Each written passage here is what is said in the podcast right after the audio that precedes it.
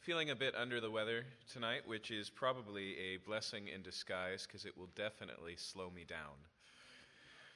Um, but nonetheless, I'm really happy to be with you.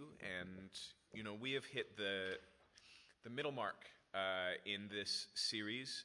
And not just because there's five weeks behind us and counting tonight, five weeks ahead of us, um, but also we've basically finished laying the groundwork or the framework or the foundation for a Christian sexual ethic. What we're going to do for the next five weeks is start to take what we've learned in the big picture and what we've learned about God's design and apply it to specific situations, many of which are okay, I see God's design, I don't experience that directly in my life. What does that mean for me?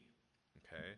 Um, before we can get to the other issues, uh, whether we're going to talk about uh, divorce or homosexuality or issues of intersex and transgender, before we talk about any of those things, we need to revisit singleness and celibacy. Um, although this is uh, an issue, a place where many people find ourselves, an application of the things we've learned, it also needs to be our first and primary application because it really will weave into everything we are going to cover um, in future weeks.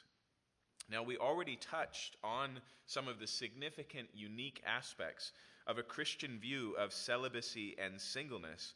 Um, but I want to really hammer, as we get started tonight, that uniqueness, okay? A positive view of unmarried people, okay?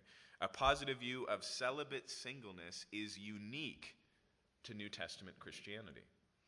This is really easy to see when it's compared to its closest neighbor religions, the ones that are Abrahamic in their origin, the ones that trace back and uh, connect with our own Judeo Christian heritage. Uh, there are two books that I'll recommend up front tonight that are worth reading on this. There are a lot of books on Christian singleness that are not worth reading. But there are two very good ones. The one that I'm quoting from here, Barry Danylak, Redeeming Singleness, is, is basically a broad biblical overview of singleness.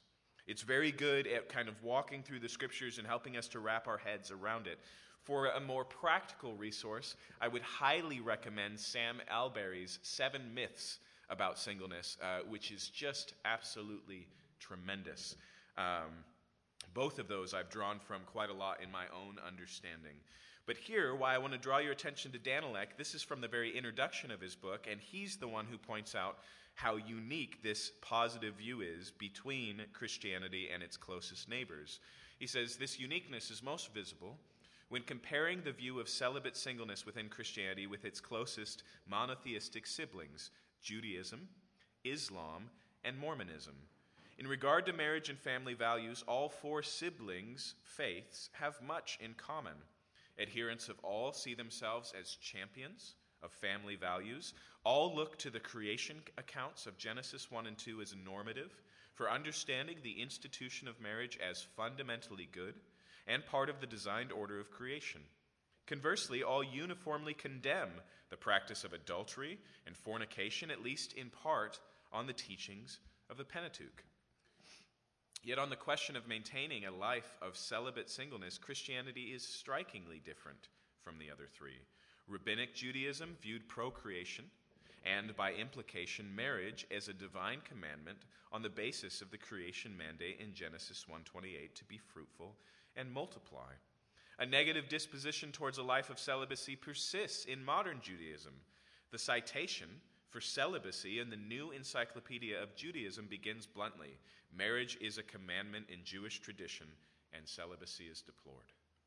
The Quran simply or similarly encourages the single person to marry, and Muhammad himself apparently condemned the practice of celibacy as, quote, exceeding the law of God.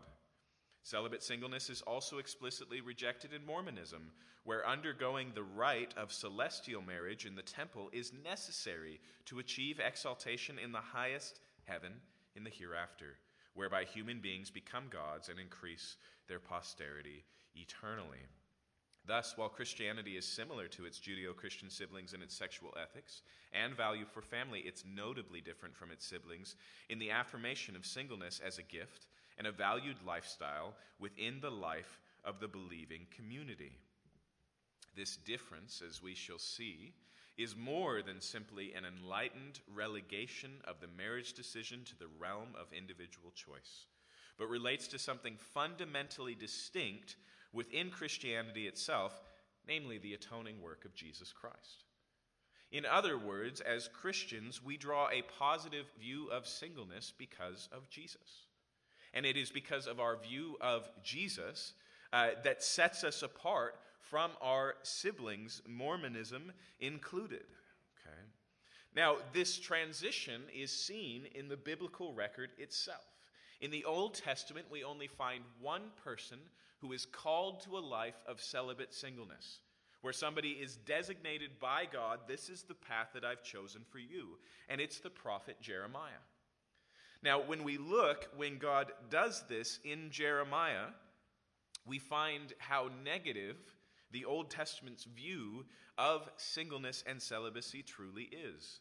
Here in Jeremiah chapter 16, beginning at the beginning of the chapter in verse 1, it says, The word of the Lord came to me, You shall not take a wife, nor shall you have sons or daughters in this place. For thus says the Lord concerning the sons and daughters who are born in this place, and concerning the mothers who bore them, and the fathers who fathered them in this land they shall die of deadly diseases. They shall not be lamented, nor shall they be buried. They shall be as dung on the surface of the ground. They shall perish by the sword and by famine, and their dead bodies shall be food for the birds of the air and for the beasts of the earth. And so it's a pretty intense passage here, and we need to recognize that God is not sparing Jeremiah from impending difficulty that would be made worse by the harm it would cause people he loves most dearly. Obviously, God could have just as easily protected Jeremiah's spouse or his children in the same way that he will protect Jeremiah through all of these things. Instead, he was to live prophetically, putting on display the isolation and the aloneness that was about to happen because of Israel's unfaithfulness and God's impending judgment. However, when we get to the New Testament, we see singleness positively pray, uh, portrayed, and not just one counterexample, but consistently. First and foremost, we see this in Jesus. Okay, Jesus never took a wife, never had any children, and it's worth noting that he started his ministry just around the time when most Jewish men would begin their careers, find a spouse, and settle down. And so we're told specifically here in Luke chapter 3, verse 23, that Jesus began his ministry when he was about 30 years of age. Okay? Now, we get very used to, in modern writings about people's lives, biographical works, very specific details. Okay? Dates, descriptions. Okay? How many Bible characters can you actually tell me what they look like biblically? We know that Esau was ruddy, whatever that means, right? Uh, we know that David and Sarah were attractive, but you can't describe them. That's very different than modern writing, isn't it? In the same way, uh, this is one of the few timestamps in all of the writings we have about Jesus' life. We know that he began his ministry at the age of 30. We also know right around his bar mitzvah age, right, when he first comes to Jerusalem as a man in the Jewish tradition, the age of 12. But both of those are not just datables, they're significant. And here, the significance is because of the stage of life Jesus is beginning in his 30s. Uh, notice William Loader here says, For this reason, um, I don't remember the reason, and that's just the beginning of the quote. Most men apparently married at around 30 years of age when they would have gained sufficient to be able to start such a household. It's probably no coincidence that the Gospels give this as the age of Jesus when he chose his special path instead of doing what most others did and marrying. Not only do we see this in Jesus' example, okay, and let me remind you that Jesus is not just our example, but the one who died in our place. the one who Hebrews says is a high priest who can sympathize with us because he was tested in all ways, yet without sin. Okay? In other words, Jesus was a full expression of humanity, even though he never married. What I would suggest, it's a little heavy, but I think it's true. What I ju- would suggest is for Christians, if God takes on flesh and the Son, in his singleness and celibacy, is both fully satisfied in God and God is fully pleased with him, that when we deny singleness as a viable option, we dehumanize single people. Because Jesus was the perfect and full human, untainted by the fall, unruined by sin, and yet single. Um, but we also see this in Jesus' teaching. Remember, when we began this class, we looked at Matthew 19, where Jesus addresses marriage and lays a relatively hard line in the sand. That, that uh, divorce, except for adultery, is adulterous. It's such a hard line that the disciples here say to him, If such is the case of a man with his wife, it's better not to marry. But he said to them, Not everyone can receive this saying, but only those to whom it is given. And then he talks about who as an example? The eunuch. For there are eunuchs who have been so from birth, and there are eunuchs who have been made eunuchs by men, and there are eunuchs who have made themselves eunuchs for the sake of the kingdom of heaven. Let the one who is able to receive it receive it.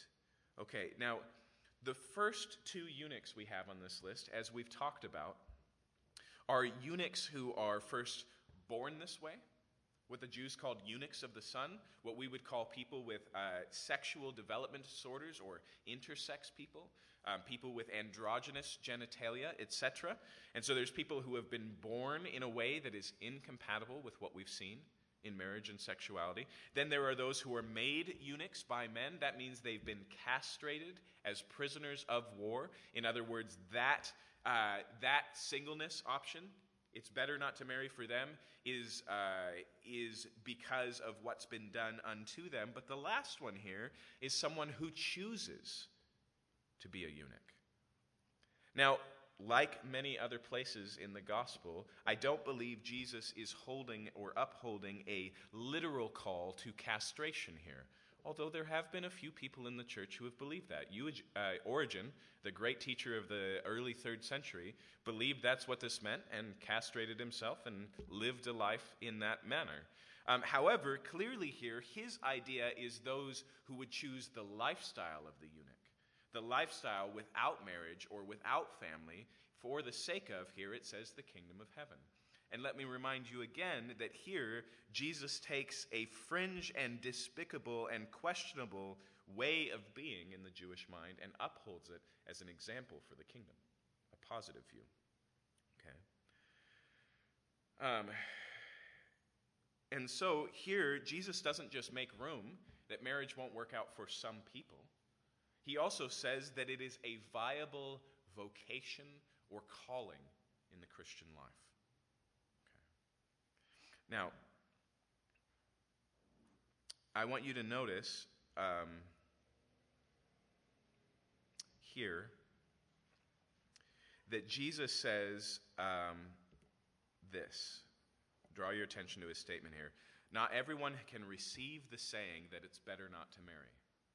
Not everybody can embrace that reality, but only those to whom it is given. Okay? When I use the word vocation, that's part of what I'm addressing. A given calling, something that God has given us an opportunity, is what he means here. He says that singleness is a gift. We'll see this in Paul's writing as well. But I want you to notice that that givenness is sometimes expressed, like the final eunuch here, in a life choice, a wisdom decision, a reflection on circumstances and a choice that this is better than that. But the other two here are not ruined for the calling of marriage by oppressive sin or by the fact that they were born this way. They're actually given a vocation. I mentioned a few weeks ago that Catholic writer and same sex attracted woman Eve Tushnet, who lives a life of singleness and celibacy, says the church for too long has offered to the homosexual community merely a vocation of no, a calling to not. She says that's not enough. And I want just, just pulling back the curtain a little bit on where we're going tonight, I want you to see the givenness here is just that it's a gift. There is a positive view of singleness no matter how you come about it. Um, now, we don't just see this in Jesus, but because of Jesus' words here and Jesus' example, we find it in his followers. Okay? Now, when we look at the life of the apostles, we can know for sure that some of them are married. For example, the apostle Peter. Not only do we find in the Gospel of Mark, chapter 1, that Jesus is in the home of Peter's mother in law. And how do you get a mother in law? Right? By marriage. Uh, it, we don't always understand that when we have a wedding, but it comes with a mother in law. Uh, but also, also, Paul points out that Peter has the right, as he travels from church to church, to bring along, quote, a believing wife, a companion. Okay? But Paul speaks in 1 Corinthians 7, where we're going to spend most of our time tonight, as a single and celibate person. Now, it may very well be that Paul was married at some point. Okay? The reason why scholars suggest this is not because we find reference to a wife in the writings of Paul, but we do know that he was a Pharisee. And what did we talk about uh, with the view of marriage and rabbinical Judaism? right? It was essential that you marry and have children to fulfill the first of the 613 commandments that the Pharisees had sworn to uphold and live their life in light of be fruitful and multiply. Not only that, but because of this interesting reference here in Acts 22:20, it may even be that Paul was a part of the Sanhedrin. Okay? These were the religious rulers most of whom were Pharisees, who oversaw religious law in Jerusalem, right? We encounter the, the, um, the Sanhedrin often. That's the people who, uh, who judge Jesus. It's the people who tell Peter and G- John no longer to preach in the name of Christ, those guys. But notice the words here of, uh, of one of Paul's first references in the book of Acts. When the blood of Stephen, your witness, was being shed, I myself was standing by and approved, and I was watching over the garments of those who killed him. So, Paul here is reflecting on watching Stephen die, the first martyr of the church. But notice it says that he was not just standing by, but he approved. This word here for approved is technical language, meaning he gave his vote. He gave his yay to this. And so it may be that he was a voting member of the Sanhedrin and marriage and children were a requirement for that office. However, when we get to 1 Corinthians 7, uh, which is quite a few years, maybe 15 to 20 years after what happens with Stephen's death in the book of Acts, he does not seem to be married at the time. Okay. Notice what he says here in uh, 1 Corinthians 7. In verse 7. He says, I wish that all were as I myself am. But each has his own gift from God, one of one kind and one of another. To the unmarried and widows, I say that it is good for them to remain single as I am. Okay. And so he recognizes himself as singleness here while he addresses those who have never been married and those whose spouses have died. Now, people love to speculate on why Paul no longer has a wife. It may be that he is a widower, that she has passed away. It may be that she abandoned him as he became a Christian, just as Jesus promised would happen to many of his followers, that it would divide and split up households. We're not told, okay? But it's not just Jesus and Paul. Uh, there are other New Testament characters who appear to be single. One of them is an early frontrunner. Even before Jesus is operating on the scene as an, a single adult, we have Anna in the temple, right? Anna is a woman who, in her old age, is serving day and night in the temple and has a high reputation. And she was married at some time, but in her very early on widowhood, it seems that the Greek there implies that seven years into her marriage, her husband died. So, relatively young as a woman, maybe in her, uh, maybe still even in her late 20s, um, but more likely in her 30s, she devotes herself to a life of celibacy and service in the temple. Uh, there are Mary and Martha and Lazarus. Now, why is it that I think Mary and Martha and Lazarus are single? It's because even though they are adult siblings, they still live together. They share one household, right? Although it would have been normative for the women to move out and join the households of their family, most likely they're no longer living with their parents because their parents have passed on, so they live with older brother Lazarus. Okay? Uh, there is Tabitha, also known as Dorcas. Remember that Tabitha, when she dies, is mourned by the poor women in the church that she was regularly making clothes for. But no family members are present. There's no one to mourn her from her immediate family, no children, no spouse is mentioned. It's the poor women that she's taking care of who are compassionate and on the scene and present. Stephen himself, Stephen, uh, the church's first martyr, appears to be single. Why do I say that? Because after he dies, it's some of the godly men who come and gather Stephen and bury him.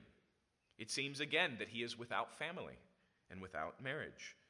Lydia, the woman who uh, Paul meets at a river in the city of Philippi and becomes his first convert there, is a very strong businesswoman, and she invites Paul into her household, but there's no reference of a husband. Then, obviously, as the early church continues to live on, singleness and celibacy becomes a primary category of being within the church. Now, the primary passage on singleness in the New Testament is the one that's on the screen right now, 1 Corinthians 7. Okay? Now, throughout this entire chapter, Paul addresses, addresses a whole lot more than singleness. He talks to engaged couples, he talks to currently married couples. He talks to recently widowed women. He talks to people who are currently separated. He talks to people who are considering a divorce. He covers kind of the whole gamut of possibilities here. Um, but regularly and consistently in the passage, he deals with the topic of singleness. Okay? That's where we're going to focus. Okay?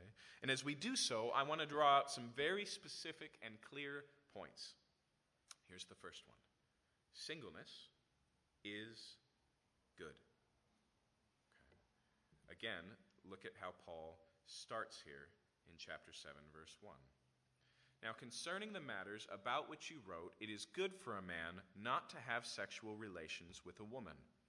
Now, we have already talked about, in fact, if you can see it closely on the screen, you can see an open quotation mark and a closed quotation mark after it is good not for a man to touch a woman.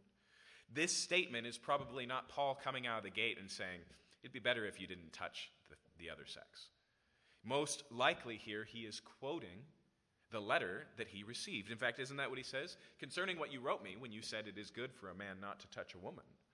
And we'll see that he actually pushes back against this uh, aesthetic understanding of sexuality. Okay? But even if Paul is opening the gate with this statement, even if I'm wrong about that Corinthian slogan, we need to understand what Paul says here. He doesn't say it's good for a man not to have sexual relations with a woman, as in terms that it's more holy or that it's better, right? Which is how this has often been read in church history. Just that it's flat out good. He doesn't compare it to marriage, he just opens the door for the possibility of it being a good thing. Remember that Paul is a uh, potentially uh, converted member of the Sanhedrin, definitely a Pharisee, absolutely trained under the, uh, under the teaching of Gamaliel. For him, as a rigid, Orthodox Jewish man, to say it's good for a man not to have sexual relations with a woman is profound enough without him having to say that it's better or more holy or preferred or any of that. When we read this, we tend to forget that context. We don't realize how radical it is for him just to take singleness and elevate it to the level of marriage. It's also good. But I would suggest again that this is actually the words of the Corinthians. Even there, Paul never deals with the Corinthian slogan and just slaps them with a contrary answer. Almost always his answer is, okay, but, okay? He goes, fine, there's a truth there, but there's a more important truth than you're leaving out, right? All things are lawful, but all things are not edifying, right? That's Paul's usual cadence. And so here he opens up the thing, but remember here that the language, whether it's the Corinthian church and he says yes, or it's Paul himself saying this is good, do you think we shouldn't hear resonating in this a reference, a surprising one, but a reference to Genesis chapter 2? How do you reconcile Paul saying it's good for a man to be single when Genesis clearly says it's not good for man to be alone? Do we really think that Paul wouldn't have made the connection? What have we seen consistently when Paul addresses issues of sexuality and gender? Where does he go? That is the entire definition for him of a Christian sexual ethic. And yet, here, he claims that singleness is good. And it's not just this opening statement. But as we saw, he says, Actually, I wish you were all single as I was. Okay. In fact, he goes on further, and this is how he finishes the chapter. He actually says, Okay, if you want me to be really honest, singleness is better. And if you're widowed, you'll be happier if you remain single happier. You know what that word is? It's blessed. Hashtag blessed. Widow. Okay? We cannot wrap our heads around how radical this is. Okay? Now,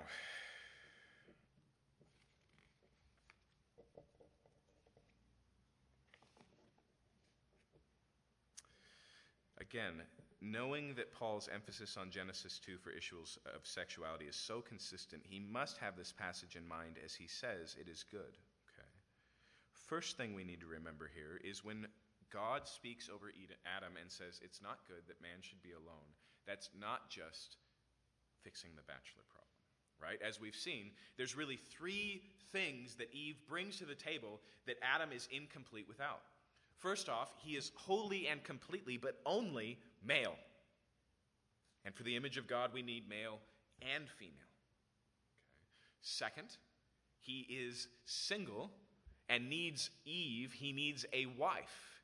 And then finally, he needs a community. As we saw, the greatest good that is missing from Adam's life is not a single romantic partner, but the possibility of being fruitful and multiplying, cultivating a, com- a community.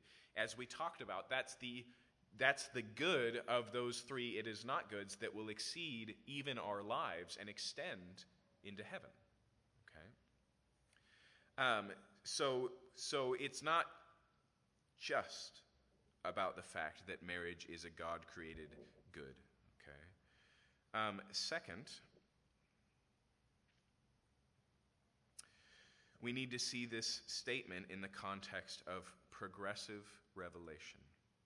When I say progressive revelation, what I mean is that God didn't show up in the garden and hand Adam and Eve a fully complete Bible. When Abraham encounters God in the book of Genesis, he doesn't know the Ten Commandments, right? Although God is constantly preemptively prophesying of what's to come, the fullness of God's plan, the fullness of his revelation comes across the epochs of time slowly and builds upon itself. That's what we call progressive revelation. Also, as we follow the story the Bible tells throughout history, we see that things change. Okay? Sometimes the word we use for this is dispensations. Okay? If you have an older translation, you can even find that word in your Bible in the book of Ephesians. Okay? Oikonomia is the Greek word, where we get our word economy. It just means at different times God operated in different ways. And this is not a hard principle to prove because I'm assuming none of you have ever sacrificed a living sheep. Right? That's a different dispensation. Okay? What I'm suggesting to you is we can't understand singleness here in 1 Corinthians 7 until we put it where it belongs in the story the Bible tells. And specifically, the difference again is that Jesus has come. so, Jeremiah, singleness is a curse, and I want you to be single to prophetically be a curse, right? Here, it's good. I wish that all were as I am. It's happiness. It's better. What has changed? Okay. In Christ, first and foremost, as we've seen according to Ephesians chapter 5 in the book of Revelation, marriage, human marriage between a man and a woman, is merely the shadow of the reality that is to come in Christ. It's the sign, but it's not the thing that it signifies. It's a good, but it's mostly just a good picture of a greater good. Okay? And so, uh, Ephesians chapter 5, you know, refers to this reality being a mystery. Right? If I can remind you of the language, Paul says, Husbands, love your wife as Christ loved the church. Wives, be in submission to your husbands. And then he quotes from Genesis 2 24. Therefore, a man shall leave his father and mother and be joined to his wife, and the two will become one flesh. And then he says, This is a great mystery. Now, that Greek word mysterion, which is where we get our word mystery, doesn't mean riddle. It doesn't mean puzzle or enigma. It means something you would only know if you were told. Okay? This is why uh, Lesslie Newbigin's book on the gospel calls the gospel the open secret. What God does in Jesus Christ, you can't discover overturning a shovel or doing a math equation on a board. It involves revelation. How do we know who God is and what He's done? Because He has spoken. Mysteries are things that God had hidden in the past, but now has pulled back the curtain and revealed. And so Paul says about marriage now we know through the ministry and teaching of Jesus Christ that it's just the shadow and the reality is still to come. Now we know that when God spoke this over Adam and Eve, he wasn't just talking about their wedding or every wedding that would follow after, but the wedding that all weddings point to. Okay? That's what he means when he says mystery. Okay?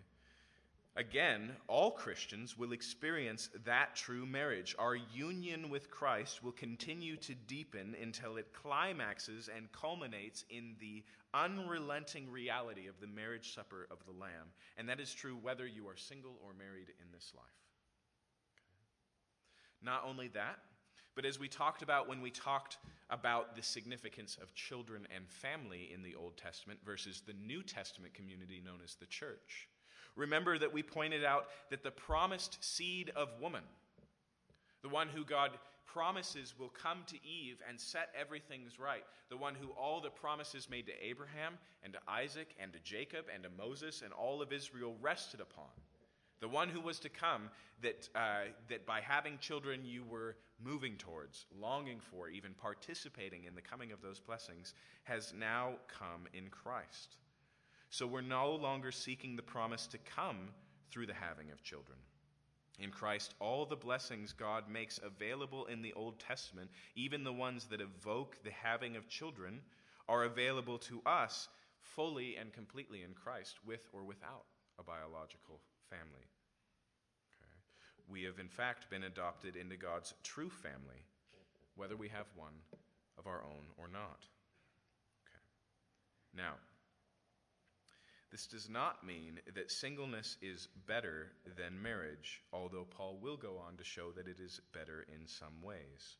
Okay. As we've talked about, the good here of singleness is radical enough in the mouth of a born and bred Jewish Pharisee. However, much of church history has seen the celibate life as more virtuous or more holy than the married life, which is why the Catholic Church has continued to maintain that it's a requirement for serving as a priest, because it is a demonstration of maturity, holiness, and commitment to Christ. And can you imagine what text they have drawn those conclusions from? Of course, from this one. Not just it's good that a man should not touch a woman, but what Paul will go on to say when he says, What I really want to do is secure your devotion to the Lord. And if you have a wife, you will be split in your devotion. Okay? Why do nuns think of themselves as being married to Jesus? It's because of this concept. Okay? Um, but as we will see, that won't hold up. But here's the thing it's only recently, like since the 1960s, that even the Protestant church seems to have completely flipped on this issue and now sees singleness and single people as somehow second class. Um, in Derek Sherwin Bailey's uh, book, which I have right here, and I'm going to pull up specifically. Um, let's see, we'll come back to that. We're going to go through the whole passage? Okay, just a second. We'll come back and read that later. All right. Almost there.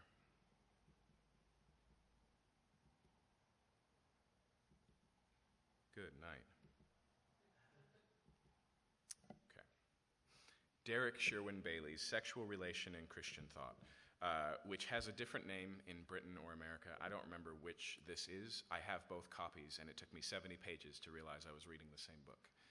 Um, but but all he does here is he starts the same place we have in the New Testament, and then he works through and looks at all of the recording writings we have dealing with sexuality throughout the church history.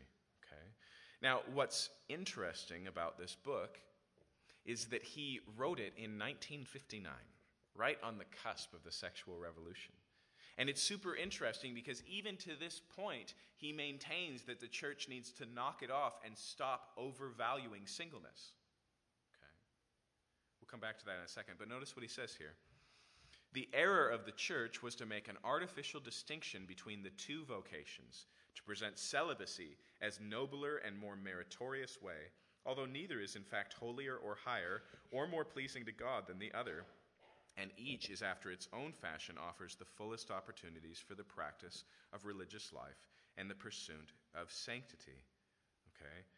And so he puts clearly here that we need to avoid both errors. But what he really presses against in the book is the overvaluing of celibacy. But the church that I grew up in doesn't value singleness at all. And we see this not just in our, our, uh, our teaching, but in our regular practical conversations we have with one another. The constant harping of when are you going to get married? Are you seeing anybody? In fact, think of how often we see singleness as being a mark of immaturity that disqualifies someone from significant forms of leadership or even uh, of having a significant role in the church. Let me remind you that when we say a pastor needs to be single or he won't understand marriage issues, that you disqualify not just Paul, but Jesus himself from speaking into your marriage. And I'll be honest, as a pastor, I speak in issues that I have no experience in all the time, like when I address women, right? Like when I address people who are currently divorced, and growingly when I address single people, because it's been a long time. I don't actually remember what that's like in the same way, right? Um, but how did we get here? I would postulate, this is my theory, that the sexual revolution was so radical, and Christians felt the need to maintain proper sexual ethics in such a way that we over elevated marriage in response to it. And in doing so, we have just fallen into the ditch on the other side of the road. And so now is a time where we don't need to say, actually, marriage is good. What we need to say is singleness is also good. I really like how Rosaria Butterfield puts it. She puts it similarly to this. She says, While marriage is by God's design, God does not design every person for marriage. Okay? And so that's what Paul is recognizing. Okay? So, singleness, Paul says, is good. I wish that all were as I am. It's better. It makes me happy. He says these things. What is so good about singleness? Okay, first and foremost, it proclaims the sufficiency of Christ and the reality of the blessings found in him. In other words, a positive view of singleness recognizes the fact that everything we need for life and godliness, recognizes the fact that every blessing in the heavenly places is fully available to us in Jesus Christ, and that is enough. Okay. Think of what Paul says in Romans chapter 8 when he says, for I've come to the conclusion, brothers and sisters, that there is nothing in this life, whether it's death itself, or sword, or persecution, or authorities, or things that are, or things to come, right? He makes this whole list of all the bad things that can happen in your life, and he says, but none of them can take from you what? The love of God. Nothing can separate us from the love of God. You know what he doesn't say there? He says, I am thoroughly convinced. He doesn't say, I'm thoroughly convinced, brothers and sisters, that God will preserve all of these other goods in life. He says, The thing I most need cannot be taken from me. It's not subject to change. The love of God is available in Christ. When we understand singleness proclaims to a world that we live in, a world that is obsessed with romantic pairing and even has become idolatrous in its worship of sex, that Jesus is fully and completely sufficient. When we do this, we do something important. Again, Danylak looked at positively. As a celebration of the complete sufficiency of Christ, singleness can be a powerful witness for the gospel. Whereas in Judaism, Islam, and Mormonism, being married and having children is expected norms, in Christianity they are not. In choosing a life of singleness for the sake of kingdom service, one can freely demonstrate the complete sufficiency of Christ for being a fully blessed member of the new covenant, right? A card carrying a member, not a second class citizen, despite being without the fulfillment of a spouse and children. All the blessings of the new covenant come to us through Christ. He is the sufficient source. All other material blessings of creation, whether blessings of food, clothing, shelter, monetary provision, healthy bodies, marriage, family, and even life itself, all these utterly pale in comparison to the blessings that God has given us in Christ. Okay. He continues These blessings include, let's make a list, shall we? Our full and complete reconciliation to God Himself and our glorious inheritance as members of His eternal kingdom. Nothing, and I mean nothing, can remotely compare with the glory and the weight of these new covenantal blessings. To suggest that to be a fulfilled or a complete Christian in the new covenant requires anything more than Christ is to deny the fundamental sufficiency of Christ as the sole vehicle of covenantal blessing. But not only does it proclaim this, it does something else as well. It proclaims the dawning of a new age in Jesus Christ that will culminate, as we saw in Matthew, in neither marrying nor given in marriage. In other words, single people are from the future. Now, this just hit me. It's not in my notes, and I'm just going to give you a little bit of homework. But it is fascinating uh, to look at the passage we're about to read in 1 Corinthians 7 and then go back to Jeremiah 16. Both present singleness as being prophetic in nature and saying something about the future. Both of them evoke both the institution of marriage as well as joy and mourning as an illustration of this prophetic calling. But they are tremendously different in that the Old Testament one speaks of impending judgment, and the New Testament speaks of impending, abundant blessing, something better. But they are clearly and obviously parallel if you look at them. But let's focus here on the one in 1 Corinthians. Now, Paul does lay out some, some practical realities here. You may even be familiar enough with the passage to know that I already skipped one. He says it's good for a man not to be married, but let each one have his own wife because of temptation. And some people have gone, okay, that's why marriage is important because some of us can't cut it against our lust. Okay?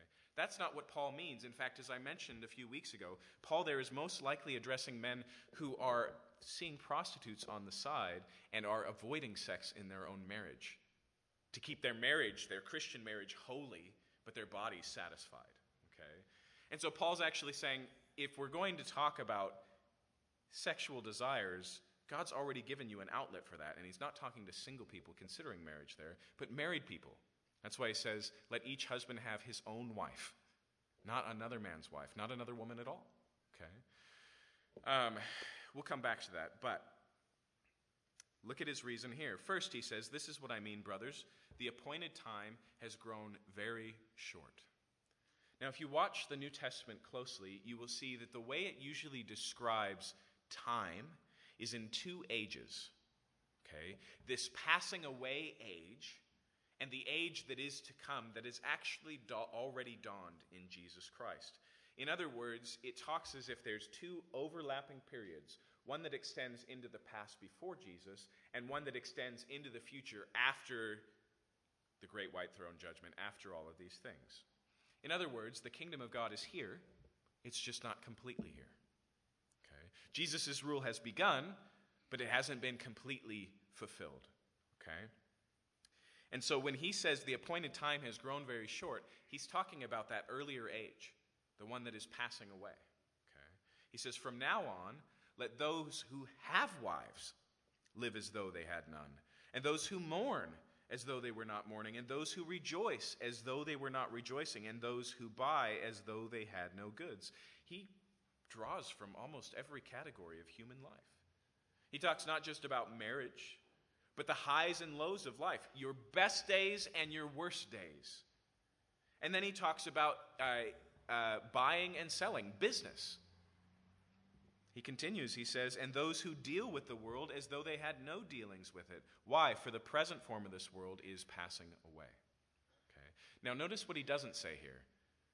He doesn't say that everybody should divorce their wives because Jesus will be here any minute. He doesn't say quit your jobs because we need to just keep an eye peeled, right? The idea here isn't that at any minute the world could end, it's that it's present tense ending. And that ending has already began in Jesus Christ. And so, what he suggests here is because it's passing away and because there's something else greater replacing it, that it relativizes the goods and bads in life. And so, the greatest joys you experience in life are nothing to be compared to the joys that are to come. The greatest lows you experience in life are going to be completely relativized by God setting all things right when Jesus returns. And again, notice he's not saying to single people, hey, don't worry about it. This is where we're all headed. He says to married people, hey, don't overvalue it. Let all people who are married realize that this time is passing away and that marriage is a good, but a temporal and a limited one. Okay? Kostenberger here. If singleness is viewed more positively in the New Testament, that may be at least in part due to the fact that the marriageless final state casts its shadow forward, the future invading the present, as it were. Okay? So, in other words, living in the sufficiency of singleness now doesn't just say Jesus is enough right now, it says Jesus is the only thing that will ever be enough. And either you don't have him and you will never find that enoughness, or you can have it right now. It's prophetic. Singleness is a calling that walks out and demonstrates a truth in Christianity. He continues, he says, so that it were already present at time what will or will be the universal state of human beings for eternity. And this has certain advantages for the citizens of God's kingdom. Okay. Danylak, I like this one. There's sometimes a tendency especially among the idealistic young who presume to have most of their years before them, that singleness is a temporary period of one life, one's life until one finds the eternal soulmate in marriage. This passage is a reminder that in the scope of eternity, the opposite is actually the case. Marriage is for a season and a time, until, as the traditional marriage vow reads, death do us part. It is as single and free individuals that we will stand before his throne and live for all eternity. So it says Jesus is enough. It says the things in this life are passing away. And it also affirms the value of plutonic relationships. Now, a very close friend of mine is trying to get me to forsake that word plutonic uh, because it suggests that you can have friendships with, without deep emotional ties. And she's absolutely right. The only reason I use it is because it's, it's classic language to contrast with romantic relationships. But the point is, Singleness affirms the value of plutonic relationships, of friendships, and in a sense, it's better freed up to pursue deep friendship with more people. First off, this is true of chastity in general. You can be chaste in marriage or you can be chaste as single. We are all called to chastity. But chastity as a whole makes friendship, deep friendship with the opposite sex, possible. As Rosaria Butterfield says, when every relationship is potentially erotic, no relationship has the boundaries it needs. Maintaining a boundary around sexual behavior and making that the exclusive domain of the covenant of biblical marriage is necessary for platonic relationships to maintain their uh, integrity as platonic. But listen, this is the important part. We have lost the ability to be non sexually same sex affectionate and this is a costly human loss. Now, I would suggest, at least in the church, we've also lost the ability to be non sexually opposite sex affectionate. Okay? Because we're so protective of this issue and we're so afraid of the power of lust, we really lose out on the and sisters or the and brothers of the body of Christ in its design. Okay? Um, but what she says here is true for faithful married folk as well, but it's especially expressed in celibacy. It says, I can have deep, satisfying relationships of commitment, of trust, of caring, of love, apart from one particular form of intimate relationship, which we call marriage. In doing so, it denies the modern idol of apocalyptic romance that says fulfilling life is impossible unless you find the one. Not only that, but it images God in a unique way that marriage does not.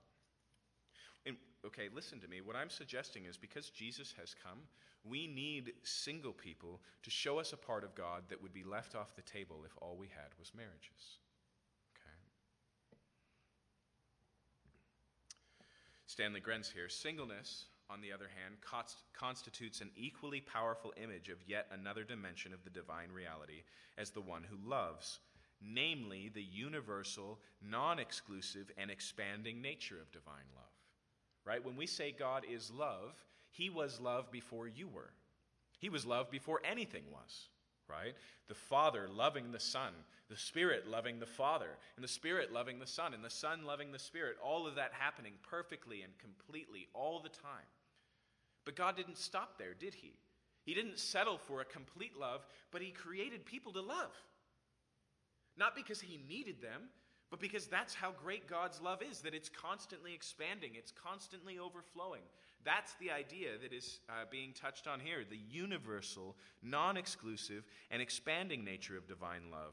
This may be seen by means of a contrast to marriage. The marriage bond is fundamentally exclusive, broadened only insofar as the entrance of children, as the fruit of that exclusive love of the spouses expands marriage into the family bond. In contrast, the bond formed by single persons is less defined and as a result is more open to the inclusion of others. Now, interestingly, here, um, before we move on to this next point, uh, this is something that C.S. Lewis understood. He understood that friendship is made greater and deeper by the involvement of more people.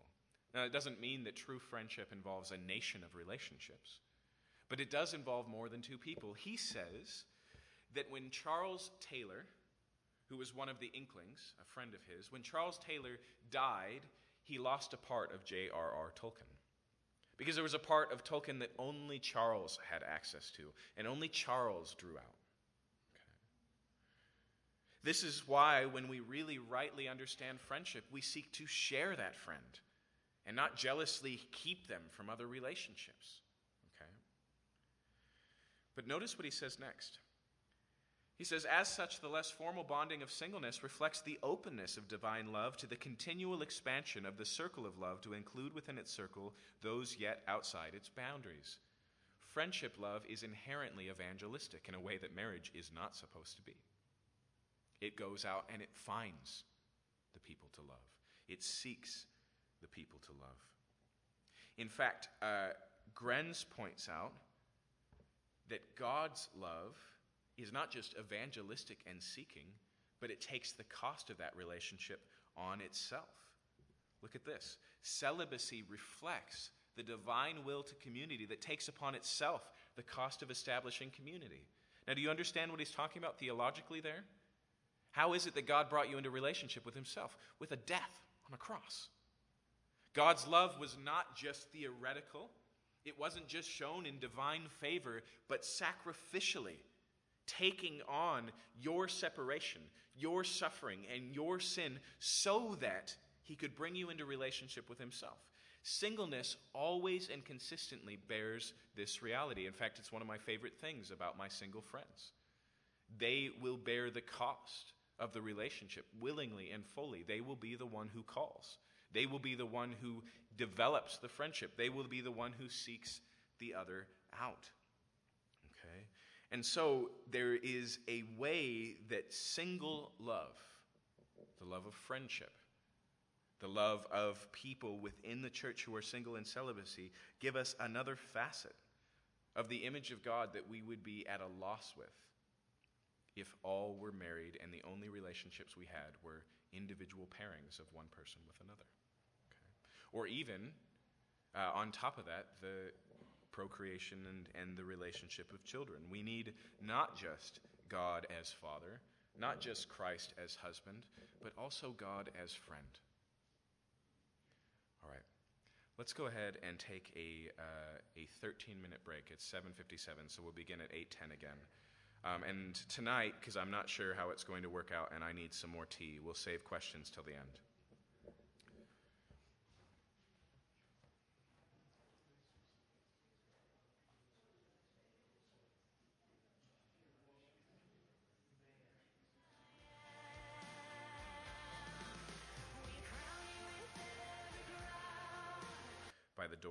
Room. So, all right. Okay. So, singleness is good. That's point one. Point two, we've already talked about it, but now I want to focus on it. Singleness is a gift. Okay? It's a gift. And so, again, notice what Paul says here. He says, I wish that all were as I myself am, but each one has his own gift from God, one of one kind and one of another. Okay? So here Paul just says, some people have different gifts. One of the gifts that I have is singleness. Now, the question we have to ask is what does Paul mean by gift here? Does he mean a spiritual gift?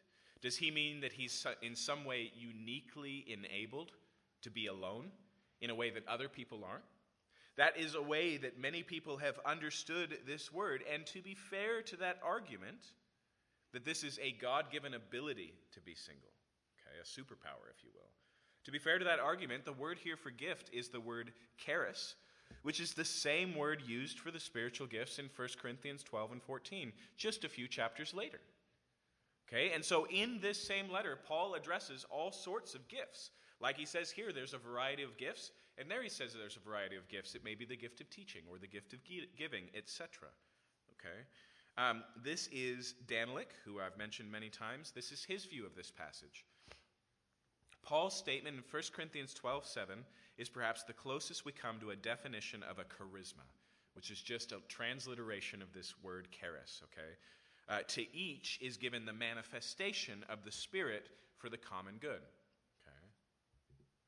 There are three essential points here about a charisma or spiritual gift. First, it's selective. That is, a particular gift is given selective, selectively, not generally. Not everybody has the gift of teaching, or the gift of helping, or the gift of giving. Second, a charisma is a manifestation of the Spirit. In other words, it's something that God is doing, not a natural talent. Right? And then finally, uh, it says here, not finally, the connotation of the Greek word for manifestation, phanerosis, is the classical word was one of the astronomical appearances. Something becomes visible, manifest. A spiritual gift, therefore, is a divine enablement in which the Spirit is revealed among the people of God. Okay? So, side note, here's how I generally think about spiritual gifts. The majority of the gifts that God gives are things that all Christians do some of the time. In fact, many of them are things that all Christians are supposed to be doing. Again, let me point to giving. Or teaching. Did you know that Hebrews addresses an entire church congregation and says, by now you should all be teachers. Okay. But your gifts are these things that are greater than the sum of their parts, where God does with them something more than just what it is on its own. Okay. So, for example, all of us are called to encourage, but when you encounter someone with the gift of encouragement, it's more than that somehow. I'll tell you what it's like for me standing up here teaching. It's absolutely normal. But I'm surprised when God uses it in ways that are more than what appears to me to just be normal. Okay? That's what he's suggesting here. And so, to review, one, Danylak points out a gift uh, is selective, not everybody has it. It's spirit given, it's an empowerment by God. And then finally, it, uh, it's a manifestation.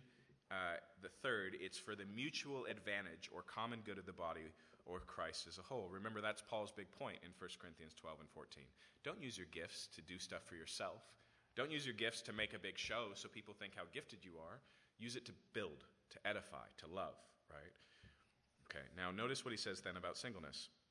The charisma of singleness is a spirit enabled freedom to serve the king and kingdom wholeheartedly without undue distraction for the longings of sexual intimacy and marriage and family. Now, I'm kind of nailing this down because I want to give you one of the best versions of this argument out there, but I think you're already familiar with it. You probably know people who are unwillingly or undesirably single. And when this idea of singleness is presented, they just say, But I don't have that gift. Okay? Now, um, this would mean that if you don't have the gift of singleness, then you should by all means get married.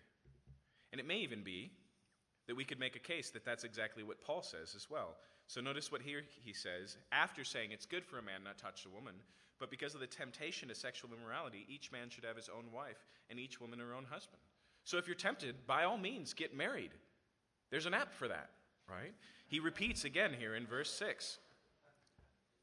He says, Do not deprive one another speaking to a couple that's married, except perhaps an agreement for a limited time that you may devote yourselves to prayer, but then come together again so that Satan may not tempt you because of your lack of self control.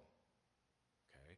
So, another way we put this is that the gift of singleness is a level of self control that helps you control your body and not be sexually active outside of marriage. Okay? However, I think there's a better way to understand um, that this singleness is a gift whether temporary or permanent. Now, notice tonight I said that singleness is a gift, not a vow. Nowhere in the New Testament does Paul call people to a vow of singleness. He calls them to consider singleness where they're at in life, but he doesn't say if you choose it, it's yours till you die. Okay? We get this idea of a vow of celibacy, right, from the Catholic Church and their practice, but it doesn't line up with what we see biblically. Um, and so, I mean, this is one of the things that I would point out to you. Um, all of you were, are, maybe will be single at some time. Do you get a pass on your sexual behavior because you'd rather not be? So, how do we understand this? I would say that the idea in 1 Corinthians 7 is not of a spiritual gift, not an in divine empowerment by the Holy Spirit, an ability to be unmarried, but Paul is using it in a broader sense of just a blessing of God. Okay? That singleness is a gift. Okay? In fact, when he compares gifts, he says, I wish that all were as I myself in, but each one has his own gift. I would suggest to you that the gifts on the table there are marriage and singleness that God gives different gifts to different people. Okay. Uh, Vaughan Roberts, when Paul speaks of singleness as a gift, he isn't speaking of a particular ability some people have to be contentedly single. Rather, he's speaking of the state itself of being single. Okay. In other words, earlier I used the word vocation. Now, vocation and gift are connected, vocation and vow, not necessarily. And so, again, don't hear vow. But what I'm suggesting to you is if you are currently single, that is your calling. Okay? Until that calling changes. And it's a good calling.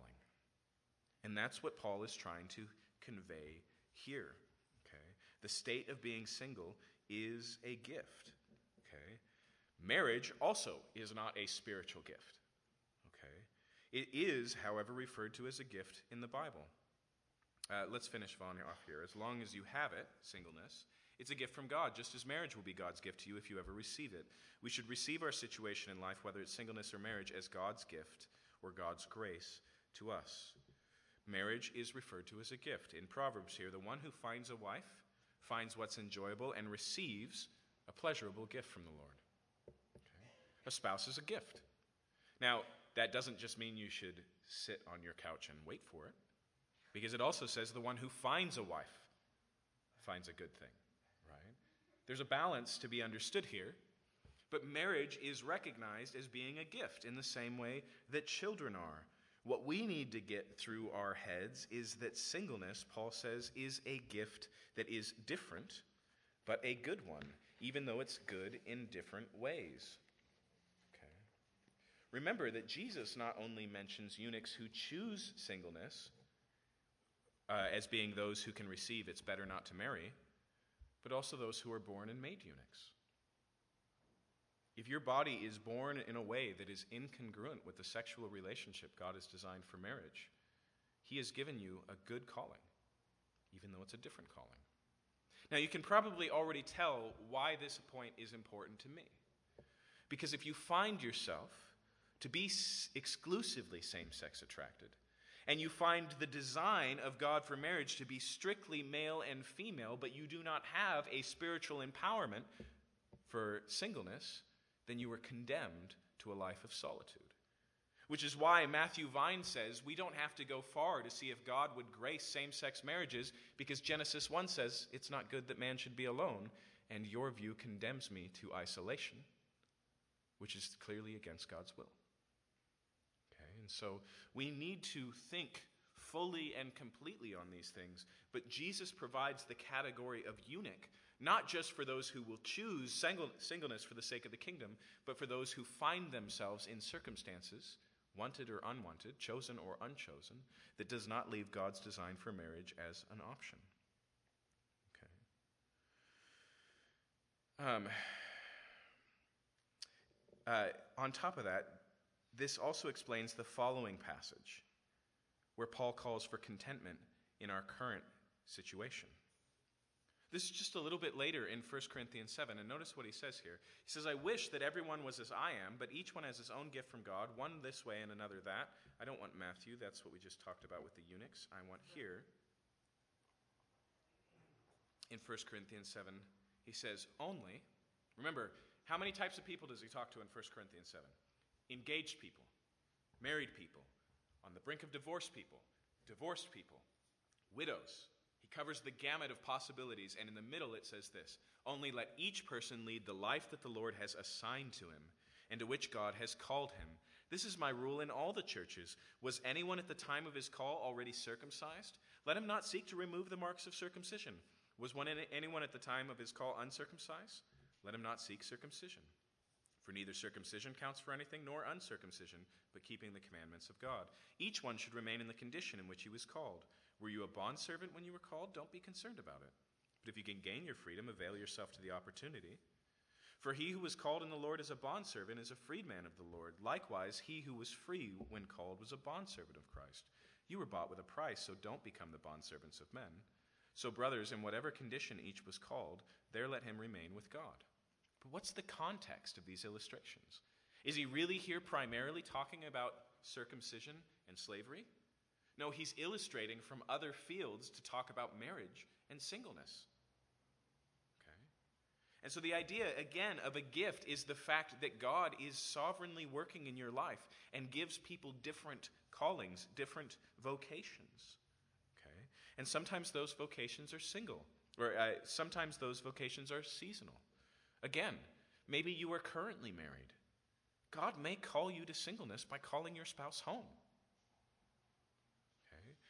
And it may be, and Paul talks to those who, uh, who uh, are widowed and gives them permission to remarry only in the Lord. But he also says, but you should really think about the possibilities of singleness. Okay? Although it's better to marry than be sexually immoral, any single person who does not have the present option to marry has all they need for sexual holiness, period. Because they have Jesus Christ. Okay, consider also in the book of 1 Corinthians, chapter 10. No temptation has overtaken you that is not common to man. God is faithful, and he will not let you be tempted beyond your ability, but with the temptation, he'll also provide the way of escape, that you may be able to endure it. Now, I want you to notice there that when Paul says God will give you escape in such a way that you can endure it, it's not an escape from the temptation, it's an escape through it. In other words, if we were to talk about temptations that come in singleness here, God's way of escape is not always a spouse, but it's always a way of escape, readily available in Jesus Christ. Again, this is especially important for people who find themselves exclusively attracted to the same sex. They aren't condemned to singleness and left without the ability to fulfill it with the gift of celibacy. Okay. So, it's good, it's a gift, but also it's one of multiple gifts. And so, point three marriage and singleness isn't about sin and righteousness. Let me say that again. Marriage and singleness is not about sin and righteousness. It neither adds nor subtracts anything from your holiness. Notice here, Paul says, But if you do marry, okay, this is right after the passage we just read, isn't it? He says, Live in the condition you were called. And then he finishes by saying, Are you free? Do not seek to be bound. Are you bound to a wife? Don't be seek to be free from her. But if you do marry, you've not sinned. And if a betrothed woman marries, she has not sinned. Okay? It's not an issue of sin. If you're sitting here tonight and going, Oh, I'm feeling guilty because I'm engaged, Paul says, Don't worry about it. He's not suggesting this is righteous and this is unrighteous. He's not suggesting this is good and this is bad in the sense of holiness. He's not even saying this is a better way or a closer way. It's a different way. Okay. Again, notice here in verse 36 if anyone thinks he's not behaving properly towards his betrothed, if his passions are strong and it has to be, let him do so as he wishes. Let them marry. It's no sin. He says, if you want to get married, fine. Now, Paul's concern here is that people would worry that marrying is sinful, but in our day, we need to emphasize the other side. He who does not marry is not in sin. Okay? It's not a clear um, defamement of his character. Now, there are a lot of bad reasons to be single. That's not what I'm saying. But we can't assume, again, that the single person is merely an uncompleted Christian or an immature new convert who will get there eventually. We can't assume that because someone is single, there must be something wrong with them and God is punishing them. It's not an issue of sin. Jennifer Marshall, herself a single woman, says a person's calling may include, but will never be limited to marriage. If you're married tonight, that is not your sole vocation. Even those who do marry, the marriage relationship is not the sum total of their callings. To reduce the idea of callings to single relationship even one as central as life changing as marriage, is to miss the point. Getting married, in other words, shouldn't be a measure of any woman's success in life. Okay? It's not about sin and righteousness, and we have to drive out all of these places where we manifest this. Oftentimes, not out of intention, but inattention. In the way that we treat people in the church. Single people should have full participation in the body of Christ. In fact, they should experience the fullness of what it means to have this New Testament church family, which, as we saw earlier, is more significant than the marriage relationship or than the existence of biological children. And if you don't believe me, read the late chapters of Isaiah, where he says, You, barren woman, what God's going to do in the suffering sermon servant, you will bear more children than the mother of many. Right? God is doing something new, something greater. And so it's full participation. Okay? So, it's good, it's a gift, it's not about sin or righteousness. Point four, there are practical advantages to being single. Paul lays out some right here. He says, Yet those who marry would have worldly trouble, and I would spare you that. He says, There are some challenges that come with marriage that aren't a part of singleness. Okay? He says, I want you to be free from anxieties. The unmarried man is anxious about the things of the Lord, how to please the Lord, but the married man is anxious about worldly things, how to please his wife. Now, Paul is not being critical here.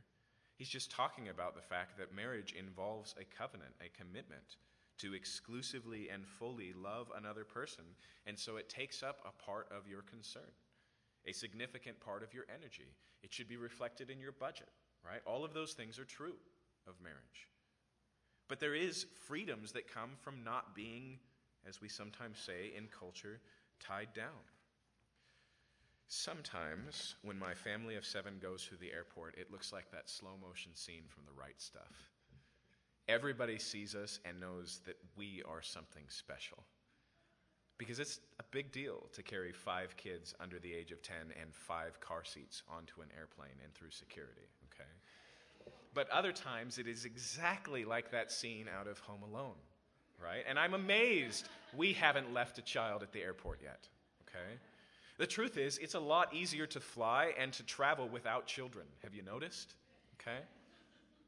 And there are goods to traveling, and I'm not just talking about finding your fulfillment on some Tahitian island. I'm talking about actual life giving callings. Okay? And so here he mentions anxiety. In fact, he goes on and he illustrates. He says his interests are divided, and the unmarried or betrothed woman is anxious about the things of Lord, but how to be holy in body and spirit. But the married woman is anxious about worldly things and how to please her husband. Again, we tend to read this word worldly and we instantly read evil. That's never what the Bible means by worldly, it means merely worldly. Okay? But notice he continues here and he says, I say this for your own benefit, not to lay any restraint upon you, but to promote good order and secure your undivided devotion to the Lord. He says, I want to do this because it's good for you. You know what? Having more time for Jesus is a blessing, not a curse. Okay? And that's what he's saying here. He's, he says there are options, there are possibilities we need to consider. He picks it up again a little bit later in the chapter, chapter in the conclusion. He says, So then, he who married his betrothed does well. It's not an issue of sin. But notice what he says, and he who refrains from marriage will do even better. There is no getting around this. Honestly, for most of us in the church, I would settle tonight for you walking home thinking singleness is good. Singleness is better might be, you know, uh, an advanced course. Okay? But remember that Paul is speaking this from a significantly long life of singleness and following Jesus. This is not theoretical for Paul. He's expressing his heart from his own experience. He says a wife is bound to her husband as long as he lives, okay? So if you're married, singleness is not an option right now. Stop thinking about it, okay? He says, But if her husband dies, she's free to be married to whom she wishes, only in the Lord. Yet in my judgment, she's happier if she remains as it is. And I think I too have the Spirit of God. Okay? And so here, um, he says singleness has less worldly trouble. In fact, specifically, he mentions present distresses. And like I've said in the past, that present distress that he's refer- referencing is either famine or persecution. Singleness is a less troubling option when life is really hard, when things are really dangerous. It's one thing to be hungry, it's another to watch your children starve. It's a one thing to die for your faith, it's another to watch another thing to watch them kill your spouse in front of you. Okay? Um, you know, this is this is why the Death Cab for Cutie song says love is watching someone die. There's pain that comes with marriage. You know, we don't know what's handed to us. It might be an accident that disables them physically or mentally for life. Some of you sitting in this room are going to watch their spouse's mind decay into oblivion until you're forgotten. Now, it's not that there aren't beauty in those things, but there's clearly pain. There's clearly difficulty. Singleness has less anxiety, and it leaves more room for devotion to Jesus. That's why many of the world's missionaries traditionally have been single. My friend Chris Rep, who you may know, she gets around, she always signs off her missionary emails honeymooning with Jesus. She understands this. She doesn't feel like she's been relegated to second class in the kingdom. She's been privileged. And part of that privilege is her calling to singleness. If John Piper were here, he would tell you don't waste your singleness. If you're single right now, that's an opportunity, not just a holding pattern. It's a, a blessing God has given you right now to do more than you could if you were currently married to be in more places, to serve more people, to have more friendships. And then finally, here, as we see, singleness is happiness. The word Paul uses here is the same one in the Beatitudes. It's a blessing. Of course, we can point out that marriage and family have their own blessings, but I don't think we're going to get away from the fact that Paul says happier, more blessed here. Okay? We should wrestle with that, especially if you're married or if you're uncomfortable with your singleness. Work at this, think about it until you get there. Remember, it's a beatitude. Jesus' beatitudes don't make sense on first read. Blessed are the persecuted, blessed are those who mourn, blessed are those who hunger and thirst for righteousness. It's the reality of the kingdom of God that changes all of these things. It changes the math. and it changes the math on singleness. Okay. So,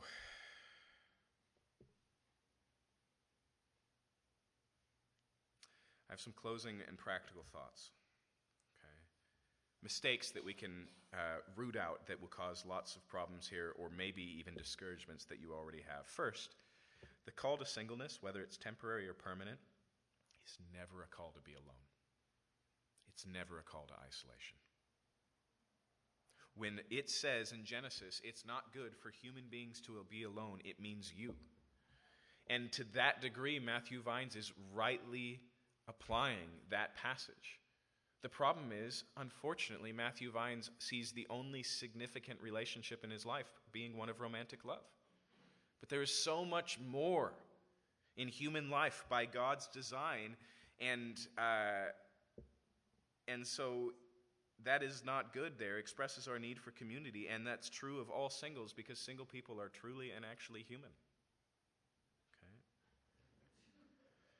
As we saw weeks ago, according to the New Testament, family is optional, but church membership, church participation is not. And the church is a place to find and develop deep and fruitful relationships of discipleship, of service, of mentorship, of brothers and sisters, of mothers and fathers, and that is true for single people as well. Closely related to this, the call to singleness is not a call to have no interaction with the other sex. We have to recognize that both through the lens of the sexual revolution and through some puritanical bents that the church has engaged with for a long time, we have a tendency to see the only appropriate relationship between men and women being one in marriage. But we need to have room for the brothers and sisters of the Bible to actually be that type of relationship. It's a close cross gender relationship, isn't it? And Paul's careful. What does he tell Paul Timothy? Treat the younger women as sisters with all purity. But that's also how you treat your sisters and your family. So it's not hard to know what that looks like. Um, the it is not good that expresses male and female interdependence is true of all singles, again, because all singles are human. If you are a man here tonight, you need women in your life. If you're a woman, you need men in your life. Again, brothers and sisters and mothers and fathers, you were built for that. You need that.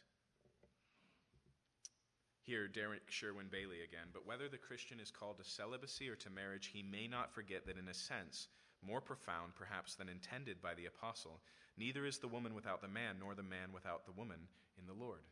That's also a verse from 1 Corinthians. There is an inter- interdependence of the genders, and that includes all people. Upon married and singles alike, God lays the same inelucutable obligation to live in belongingness, one sex with the other. And from this, there can be no dispensation. Again, this is a mistake we've made with vows of celibacy, because the primary place where that's been lived out is in the monastery, right? Which is a place of single gender. And that leads to significant deficiencies in humanity and tons of other problems. And we shouldn't be surprised. Okay. Um, I've mentioned to you before the sexual minorities group that meets on Capitol Hill for people who are struggling with same sex attraction. It is intentionally co ed. Because all of those men and women need, respective, respectively, women and men.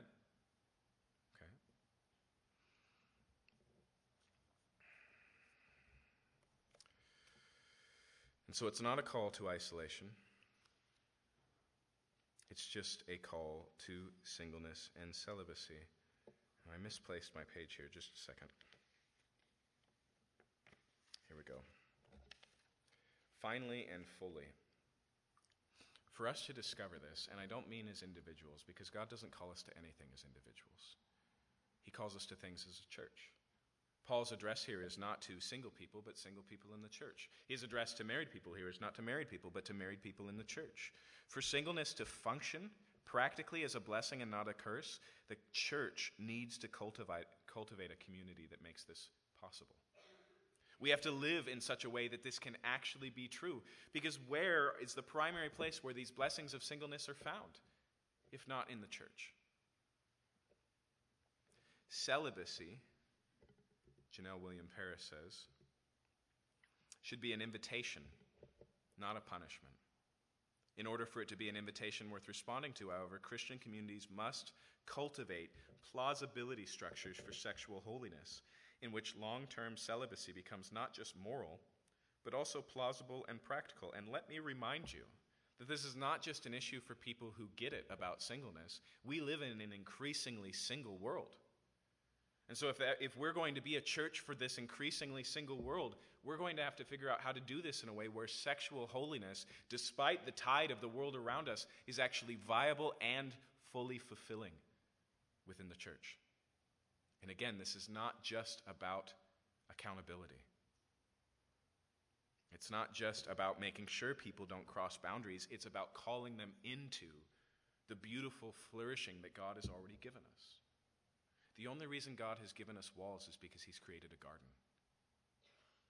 And when we make the mistake of Adam and Eve and see that God has somehow starved us of a good when in actuality He's given us a whole orchard of possibilities and only asked us to avoid one fruit, then we misunderstand and even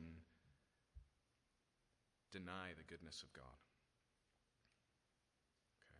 This means that the possibilities and values of the single life need to be taught. For those of you who are teachers, for those of you who are pastors, for those of you who do Sunday school classes, have you ever done a message on marriage? I assume so. Have you done one on the good calling of singleness? If it's an equally viable option, then it should be equally publicly presented as a viable option.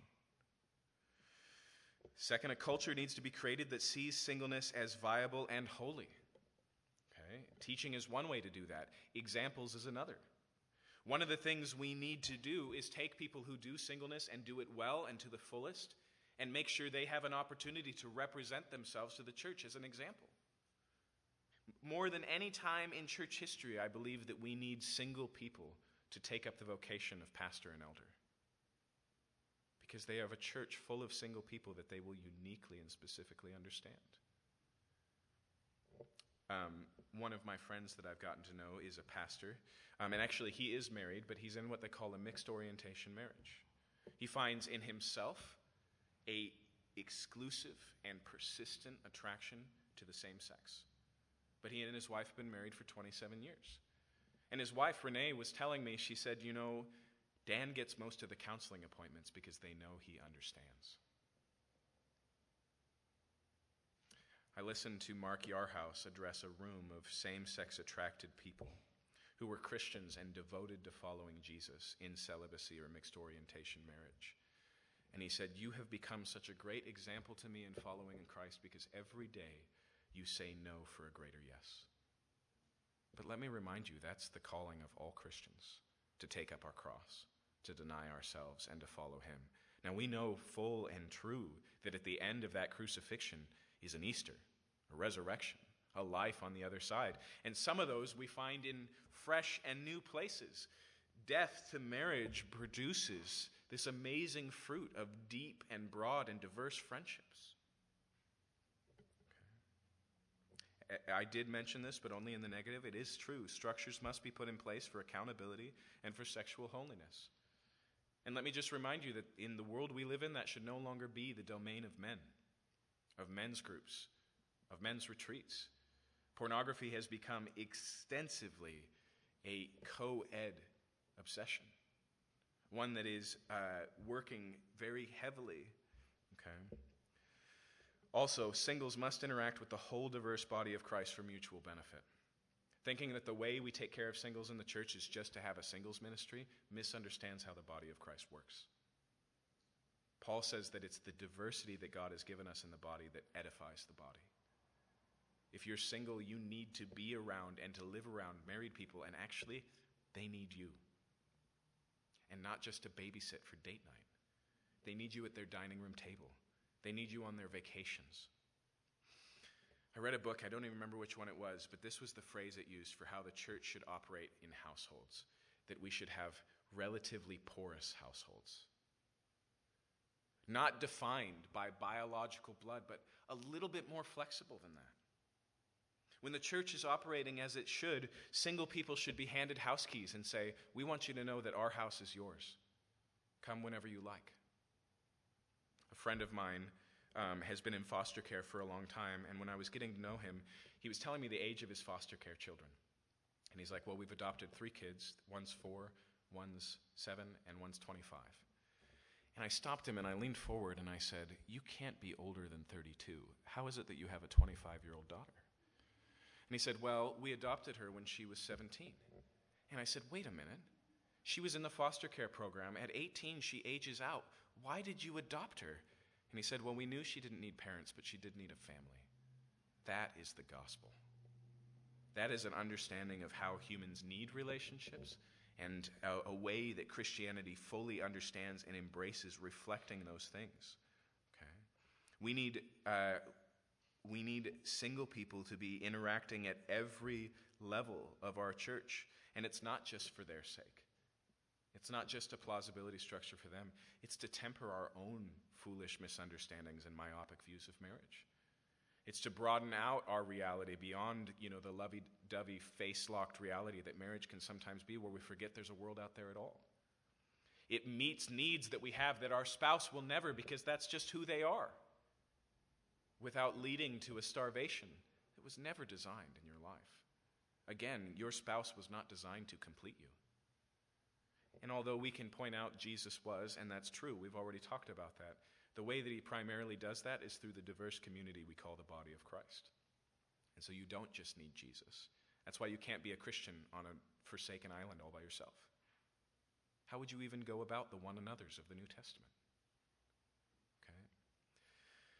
And so we need to rediscover and re embrace these things. Uh, and until we do, the body of Christ is losing some of the facets of reflecting to the world the uniqueness of who Jesus is, the uh, emphasis of the relationships made available to us in the church as being primary, um, as well as the goodness of a viable vocation that God has given his people as a gift and not a curse. Let's pray.